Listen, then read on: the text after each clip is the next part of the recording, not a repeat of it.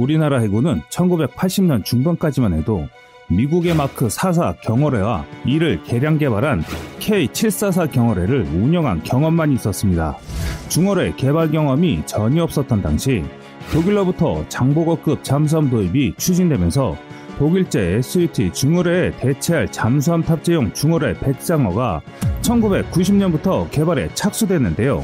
무에서 유를 창조하는 일념으로 연구 개발에 매진하여 1998년 6월에 성공적으로 개발을 완료했고 이와 병행해 1995년부터 체계 개발을 시작한 신형 경월의 청상원은 10년간의 연구 개발을 거쳐 2004년에 경월의 개발에 성공함으로써 우리나라는 중월의 경월의 모두 독자 개발 능력을 갖추게 됐습니다. 이후 2009년에는 경월해를 로켓에 탑재해 원거리 공격이 가능한 장거리 대자머레인 홍상어가 개발돼 전력화됨으로써 대한민국은 명실상부한 어뢰 개발 강국으로 우뚝 서게 됐습니다.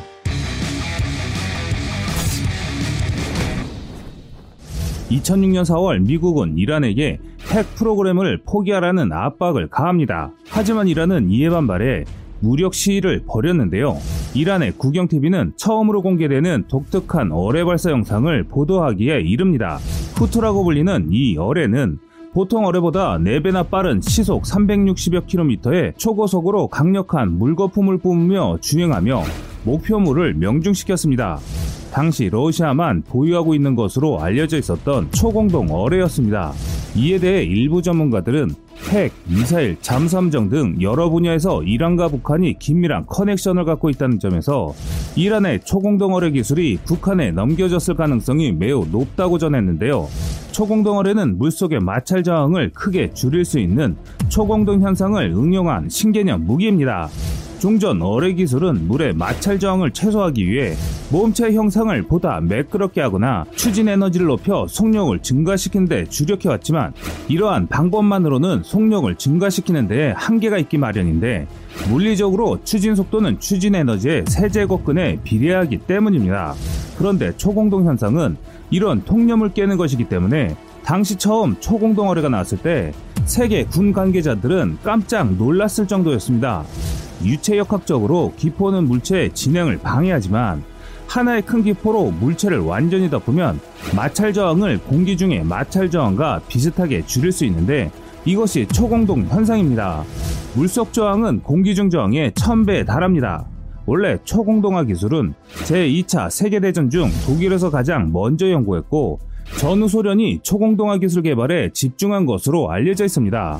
1990년대 세계 최초로 개발된 시크발은 최대 속도가 시속 550km에 달해 바닷속 괴물로 불렸습니다. 이는 보통 어의 최대 속도의 6배에 달하는 놀라운 속도입니다.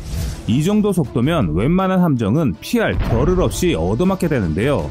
하지만 초기의 시크발도 치명적인 결함이 있었습니다.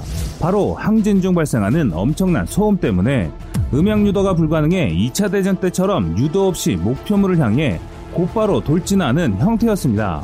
러시아는 유도 장치를 장착해 정확도를 높인 신형 시크발로 개발했으며 이런 구소련의 괴물 무기 개발에 자극을 받은 미국도 1990년대부터 초공동화 기술을 활발히 연구 중인 것으로 알려져 있습니다.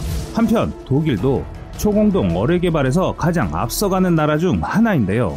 1988년부터 초공동화 연구를 시작해 최근까지 시속 약 800km에 달하는 바라쿠타 어뢰를 개발하고 있으며 바라쿠타는 속도가 빠른 데다 첨단 유도 장치까지 갖춰 어떤 함정도 피하기 어려울 것이라고 군 관계자들은 말하고 있습니다. 그럼 우리나라의 어뢰 개발 상황은 어떠할까요? 한국도 국방과학연구소를 중심으로 자연공동 관련 초공동 기초연구가 수행됐고 고체 추진 기관과 공동 발생기를 이용한 소형 수중운동체를 수중 주행 시험하여 초공동화를 시연했습니다. 또한 초공동의 생성과 유지, 환기공동, 수중주행 특성 등과 관련된 연구를 진행 중인 것으로 알려져 있습니다. 또한 초공동 어뢰와 함께 첨단 어뢰로 꼽히는 것이 항적 추적 어뢰도 개발하였는데요. 항적 추적 어뢰는 움직이는 함정에 생길 수밖에 없는 항적을 추적해 공격하는 방식입니다. 적 함정이 항해 중에 발생시키는 파도의 미세기포를 고주파로 탐지해 추적하는 원리인데요. 보통 음향을 추적해 적 함정을 공격하는 어뢰는 가짜로 소리를 내는 기만장치 등에 의해 무력화될 수 있습니다. 하지만 항적 추적 어뢰는 직접 어뢰를 파괴하는 것 이외에 뾰족한 대응 수단이 없다는 게 강점으로 알려져 있습니다. 어뢰는 외관상 구식 무기처럼 보이지만 각종 유도 장치로 무장한 현대 어뢰는 첨단 미사일과 다를 바 없습니다. 특히 배수량 1만 톤이 넘는 대형 함정을 일격에 두 동강 내 격침시킬 수 있는 무기는 핵무기를 제외하곤 어뢰가 유일하다시피 한데요. 더구나 탐지하기 힘든 잠수함에서 발사되는 무기이기 때문에 더욱 치명적일 수밖에 없습니다. 그래서 바닷속 미사일로 불리면서 세계 각국이 지금도 신형 어뢰 개발에 매달리고 있는 이유입니다. 어뢰는 크게 중어뢰와 경어뢰로 나뉩니다. 중어뢰의 경우 지름 약 21인치인 533mm 어뢰로 대표되는데요. 잠수함에서 주로 사용하며 적 잠수함과 수상 전투함을 공격용으로 제작됩니다. 또한 무선 유도 방식을 사용하는 경어뢰와 달리 유선 유도 방식을 사용해 명중률을 크게 높이고 있으며 최근에는 광섬유 유도 케이블을 사용해 어뢰와 잠수함 간의 데이터 전송 속도가 빨라졌고 사정거리도 향상된 것이 특징입니다. 반면 경어뢰는 수상 전투함과 해상 초계기, 해상 작전 헬기에서 주로 사용하는데요. 지름 약 12.7인치인 324mm 어뢰가 많으며 주로 적의 잠수함을 공격하는 용도로 사용됩니다. 중어뢰는 적 함정을 일격에 격침할 수 있는 능력을 갖고 있는데 이는 버블제트 효과에 의해 가능한 것입니다. 버블제트 효과는 어뢰가 직접 목표물에 명중하는 것이 아니라 선박의 아래쪽을 지나가며 폭발할 때 발생하는 현상으로 우선 어뢰에 탑재된 포격이 함정 밑에서 폭발하면 엄청난 가스 압력이 발생하면서 함정은 수면 위로 솟구쳐 오르는데요. 그 뒤 순식간에 가스 압력이 소멸되면서 빈 공간이 발생하고 함정은 다시 수면 아래로 떨어지게 됩니다. 이렇게 오르락 내리락 하는 충격으로 인해 함정의 척추인 용골은 완전히 부러져 침몰하게 되는데 실제로 1999년 환태평양 훈련에 참가한 우리 해군의 잠수함 2000함은 8km 떨어진 표적함인 1만 2천톤급 미 퇴역 순양함 오클라호 마시티호를 단 한 발의 어뢰로 두 동강 내 훈련에 참가한 세계 각국 해군들을 놀라게 했을 정도였습니다. 현재 우리나라도 중어뢰와 경어뢰를 각각 독자 개발해 배치해놓고 있습니다. 2003년 우리 해군에 실전 배치된 중어뢰 백상어는 이례적으로 무선 유도 방식을 택하고 있습니다. 또 2004년 개발된 경어뢰 청상어는 수심 600m의 적 잠수함도 공격할 수 있습니다. 그런데 어뢰의 첨단화는 한국뿐만 진행되는 것이 아니었습니다. 미국도 독일과의 기술 협력하에 슈퍼캐브라는 초공동 로켓 어뢰의 개념을 잡고 대형 시험 시설을 갖추어 주행 시험과 부품 단위 개발 시험 연구가 활발히 진행되고 있습니다. 대부분의 많은 사람들이 초공동어뢰가 어뢰 끝판왕이라고 알고 계십니다. 초공동어뢰는 분명 위력적인 무기이긴 합니다. 하지만 초공동어뢰보다 더 어려운 기술의 어뢰를 한국이 개발하고 있습니다. 현재 한국은 어뢰 개발의 최고 기술이라고 할 수 있는 어뢰를 잡는 어뢰를 개발하고 있습니다. 지금 세계 각국은 바닷속의 패트리언 미사일 개발에 박차를 가하고 있습니다. 어뢰로 어뢰를 잡는 어뢰 요격 체계가 구체화하고 있는 것은 해상 작전에서 적성국의 어뢰가 그만큼 위력적이라는 것인데요. 외신에 따르면 어뢰 요격용 어뢰 ATT 개발에 최근 두 가지 주목할 일이 생겼습니다. 하나는 독일이 개발 중인 요격용 어뢰 프로젝트에 캐나다가 합류했다는 것이고 다른 하나는 중단됐다고 알려졌던 미 해군의 요격용어뢰 개발이 국방 예산에 반영됐다는 것입니다. 가장 앞선 것으로 평가되는 독일은 이 시스템을 오는 2021년 실전 배치할 계획으로 알려져 있는데요. 우리나라도 이에 대한 기초 연구에 들어간 것으로 알려져 있습니다. 현재 독일이 실전 배치 예정인 어뢰 요격용 어뢰 시 스파이더가 국제 협력 개발 단계에 들어섰는데요. 캐나다 마젤란 항공우주사는 독일 아틀라스사와 시스파이더 개발 및 생산에 참여한다고 밝혔을 만큼 마젤란사는 시스파이더의 핵심 부분인 탄두부와 로켓 추진부 개발에 참여하고 있습니다.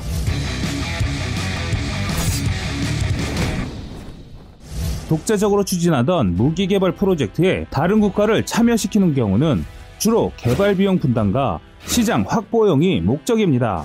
독일의 거대 방산업체인 티센크루프 계열인 아틀라스는 2009년 이래 C 스파이더 시스템을 개발해왔습니다. 최근 3년 동안 이 시스템을 1000톤급 실험선에 탑재 운영 실험해온 독일은 작년 초 테스트에 성공한 것으로 알려져 있는데요. 탄두부의 폭약을 제거한 미국제 구형 M37 어뢰와 독일제 DM2A3 어뢰를 요격하는데 성공했다고 독일 관계자는 공식적으로 밝힌 것입니다. 수상함과 잠수함의 잔망탑압 또는 어뢰 발사관에서 발사 가능한 이 시스템은 개발이 순조롭게 진행되면 2021년부터 실전 배치될 예정인데요.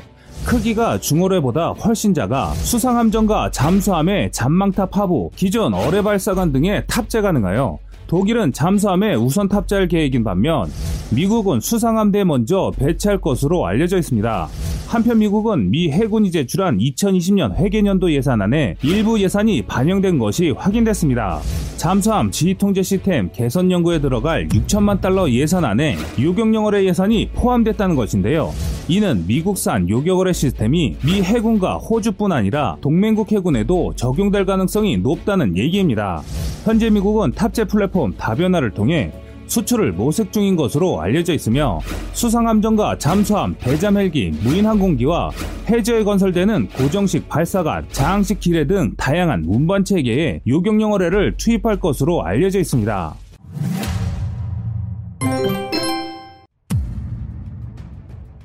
어뢰로 어뢰를 잡는 무기 체계입니다. 어뢰 요격용 어뢰는 공중처럼 3천 공간인 수중에서 요격하기에 종종 바다의 패트리언 미사일로 불리고 있습니다. 함정이 어뢰의 공격에 대응하기 위한 방어 체계를 어뢰 대양 체계라고 하는데요. 가장 기본적인 어뢰 대양책으로는 회피 기동을 하여 어뢰 공격권을 벗어나는 것인데 어뢰의 속력이 함정의 속력보다 빠르기 때문에 이는 쉽지 않은 방법입니다. 한편 함정보다 큰 소음을 발생하는 음향기망기를 사용하여 회피하는 방법을 사용해왔습니다. 그러나 어뢰, 첨단화로 유선 유도 어뢰나 항적을 쫓아가는 항적 어뢰에 대해서는 무용지물이 되기 마련입니다. 이에 대한 대양 체계로 어뢰를 어뢰로서 공격하는 요격 어뢰가 탄생한 것입니다. ATT를 이해하려면 우선 어뢰의 위력이 치명적이라는 점을 생각할 필요가 있습니다. 미사일이나 함포는 몇 발을 맞아도 견딜 수 있으나 어뢰 한 발에 수만 톤급의 대형 함정이 대파되거나 침몰하는 경우가 많기 때문인데요. 어뢰 탑재된 폭약이 미사일은 물론 포탄보다 많기 때문입니다. 수중 폭발이 일어나고 버블제트 효과까지 더해지면 파괴력은 훨씬 커지기 때문에 웬만한 함선은 어뢰 한 방에 침몰할 수 있습니다. 그래서 성능 좋은 어뢰 한 발은 적 함선을 침묵시킬 수 있는 위력적인 무기입니다. 반면 잠수함을 대상 표적으로 운용되는 경어뢰는 협소한 어뢰 내부 공간으로 인해 추진 에너지에 따라 추진 전지 또는 엔진 연료를 많이 탑재할 수 없다는 단점이 존재해 왔는데요. 이로 인해 최대 10km 이상을 주행하기 어렵기 때문에 10km를 초과하는 곳에서 표적을 발견하더라도 즉각적인 공격을 할 수 없게 되는데요. 이러한 경어뢰의 최대 주행거리 밖에 있는 원거리 잠수함 표적을 공격할 수 있도록 어뢰를 로켓에 탑재해 원거리 공격이 가능하도록 개발한 것이 대잠 로켓 어뢰이며 장거리 대잠어뢰라고도 부릅니다. 과거부터 모순에 대한 많은 논쟁이 있었습니다. 이는 어느 무기 체계나 적용되는 말일 텐데요. 언제부터인가 어뢰에도 이 말이 적용되기 시작한 것입니다. 현대식 어뢰인 화이트 헤드 어뢰가 나온 1894년 이래 공격과 방어는 모순의 대결을 이어왔습니다. 2차 세계대전 말까지 어뢰 방어 수단은 회피나 무유도로 직항하는 어뢰를 빨리 발견해 침로를 변경하면 피할 수 있었습니다. 또 급한 경우 그물을 투사하는 방식도 썼습니다. 그러나 2차 대전 이후 최근까지 적 함정에서 발생하는 음향을 추적하는 어뢰가 보편화되면서 대응 방식도 음향 대응으로 변해해 갔는데요. 어뢰 개발에 사용되는 주요 핵심 기술에는 표적을 탐지하고 추적하는 탐지 추적 기술, 표적까지 어뢰를 달리게 하는 추진 기술, 그리고 최종 목표물의 표적을 파괴, 무력화시키는 탄두 기술 등이 있습니다. 그래서 현재 가장 두각을 보이고 있는 어뢰가 바로 하늘을 나는 어뢰인 대잠 로켓 어뢰입니다. 어뢰에 발사되는 경사형과 수직형이 있으며 수직 발사 기능이 360도 목표를 향해 발사할 수 있기 때문에 수직 발사형을 많이 사용하는 추세입니다. 수직 발사 대잠 로켓을 VLA-2라고 하는데요. 수직 발사 대잠 로켓 어뢰는 미국에 이어 한국이 세계 두 번째로 개발에 성공하여 실전에 배치되어 운영 중에 있으며 일명 홍상어라고 부르고 있습니다. 이뿐만 아니라 현재 한국은 어뢰 강국으로 거듭나기 위해 막강한 화력의 어뢰를 목표로 개발을 추진하고 있습니다. 최근에는 어뢰 고성능화와 마찬가지로 수상함과 잠수함도 성능이 고도화됐으며 아울러 배수량도 훨씬 증대되고 있습니다. 이에 따라 수상한 및 이중 선체를 갖는 원자력 잠수함과 같은 대형 표적에 대해서는 기존의 어뢰탄두로서 제대로 손상 효과를 보기가 쉽지 않게 됐는데요. 이러한 대형 표적을 파괴하기 위해서는 폭발력을 키우고 정밀 유도로 표적을 정확히 명중시킬 수 있도록 유도, 조종 성능 향상 등 새로운 기술이 접목되고 있으며 제한된 탄도 용량으로 수상함 및 잠수함 대상 표적에 적합하고 최대한 파괴 효과를 낼 수 있는 탄두도 개발하고 있습니다.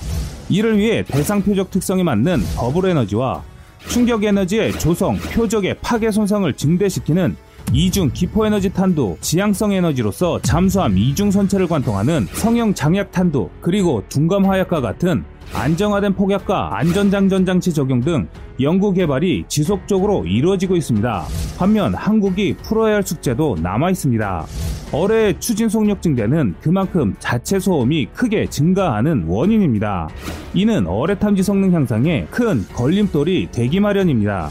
따라서 정숙 주행하면서 어떻게 자체 추진 소음을 최소화하고 어뢰 속력을 높일 수 있는 것인가 하는 것이 향후 주요 과제인데요. 초공동 어뢰, 요격 어뢰, 하늘을 나는 어뢰인 대잠 로켓 어뢰의 개발을 적용해 수중에서 추진 속력의 한계를 벗어나는 고속거래를 한국은 개발하고 있는 상황입니다. 앞으로 주행 거리를 늘리고 탐지, 유도, 조정 성능을 제대로 갖춘 모습으로 개발되는 우리 한국의 어뢰가 어떤 모습으로 나타날지 기대됩니다. 지금까지 세상의 모든 군사무기를 얘기하는 꺼리수구였습니다. 시청해주셔서 감사합니다. 구독과 좋아요, 알람 설정은 좋은 영상을 만드는데 많은 힘이 됩니다.